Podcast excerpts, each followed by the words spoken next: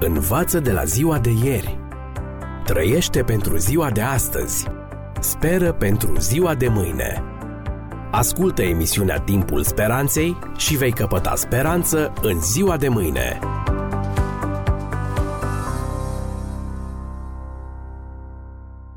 Stimați prieteni, bine v-am regăsit! În această ocazie vreau să vă prezint o primă ediție dintr-un ghid radiofonic de supraviețuire în secolul 21 cu genericul Începe să trăiești, semnat de conferențiarul Lucian Cristescu. Marele scriitor rus Lev Tolstoi scria și se întreba în opera O confesiune, pentru ce trăiesc? Ca să mor? Atunci să mă sinucid? Nu pot, mi-e frică. Să aștept până vine moartea? De asta mă tem încă și mai mult. Atunci trebuie să trăiesc, dar pentru ce? Și nu pot să scap din acest cerc vicios.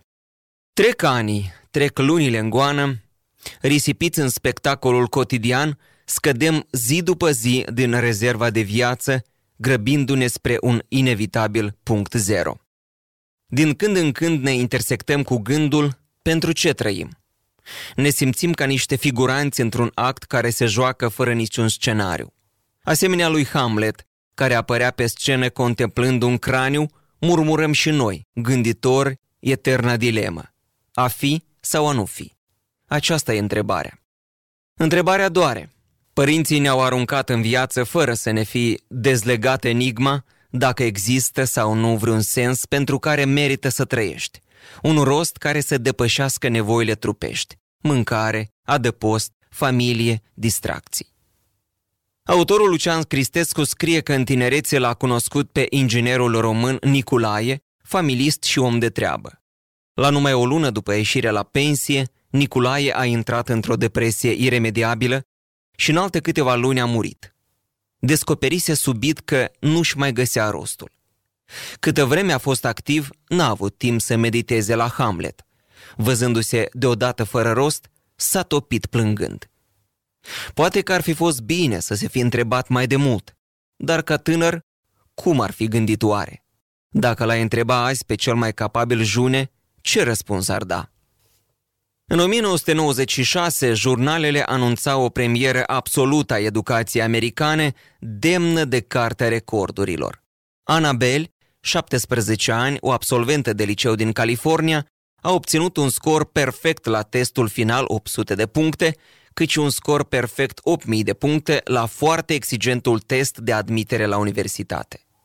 Pentru capacitatea ei fără egal, Annabelle a fost părăclită fata minune. La un interviu televizat, un reporter a întrebat-o Care este sensul vieții? Pentru ce trăiești? După ce a stat puțin pe gânduri, fata minune a răspuns e, Habar n-am. Ar fi nedrept să o critici pe Anabel atâta timp cât dascălii ei bâșbâie în jurul întrebării. Cu ceva timp în urmă, doctorul Hai Moorhead, profesor de filozofie la Universitatea Northeastern Illinois, a abordat 250 dintre cei mai cunoscuți filozofi, savanți, scriitori și intelectuali pe tema care este scopul vieții. Răspunsurile au fost publicate în cartea Sensul vieții.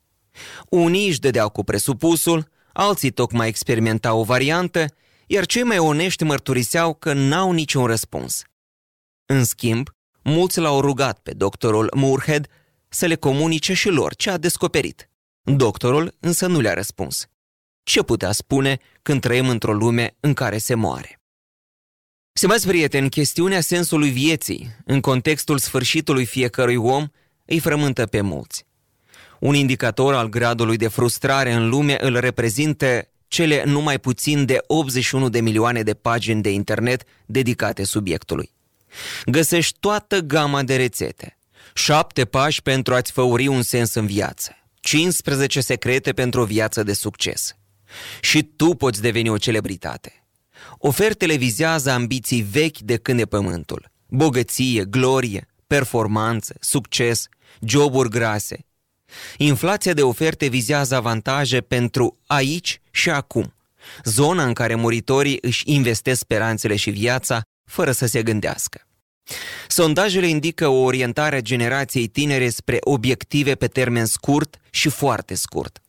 În Suedia, 87% dintre tineri cred că rostul vieții constă în a găsi bărbatul sau femeia ideală, în sport sau în distracții. Dincolo de ocean, lumea gândește la fel. Scopul central al vieții e să te simți ok cu tine însuți.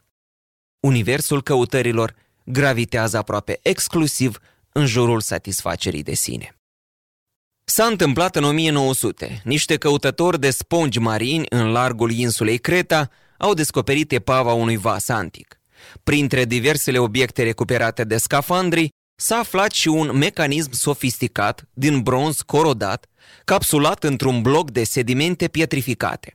Avea peste 30 de roți și data din anul 150-100 înainte de Hristos. Mașinăria a stârnit senzație. Cum se explică o așa tehnologie când utilizarea mecanismelor cu roți dințate a fost introdusă abia în secolul al XIV-lea? S-au emis diverse opinii. O fi un instrument astronomic sau chiar un computer primitiv. Cinci universități au lucrat ca să dezlege misterul. Exemplul, stimați prieteni, este o ilustrație perfectă pentru enigma vieții. Luând piesa misterioasă în mâini, nu vei putea cunoaște niciodată scopul ei. Ea nu poate să-ți spună pentru ce există. Doar constructorul și manualul întocmit de el pot să-ți deslușească utilitatea. Dacă ghicitoarea rostului vieții a rămas nedezlegată mii de ani, este pentru că facem greșeala să cercetăm piesa, adică pe noi, în loc să întrebăm constructorul sau manualul. În această ordine de idei, autorul Rick Warren explică ne punem întrebări egoiste, ca de exemplu, ce aș vrea eu să fiu? Care sunt țintele mele, visurile mele? Ori abordarea aceasta este cu totul greșită, pentru că nu tu hotărăști pentru ce existi. Nu tu te-ai născut pe tine însuți. Sensul vieții tale nu depinde de tine, ci de acela care te-a adus la existență. Începe așadar cu Dumnezeu. El are un plan precis cu fiecare dintre noi. Privind la noi înșiși, nu vom descoperi niciodată sensul vieții care este mai înalt decât satisfacțiile și fericirea noastră personală, mai înalt decât familia sau cariera noastră și chiar mai mare decât cele mai înalte aspirații pe care le avem. Deci, să-L întrebăm pe Creator, care este sensul vieții? Învață de la ziua de ieri. Trăiește pentru ziua de astăzi Speră pentru ziua de mâine. Ascultă emisiunea Timpul Speranței și vei căpăta speranță în ziua de mâine.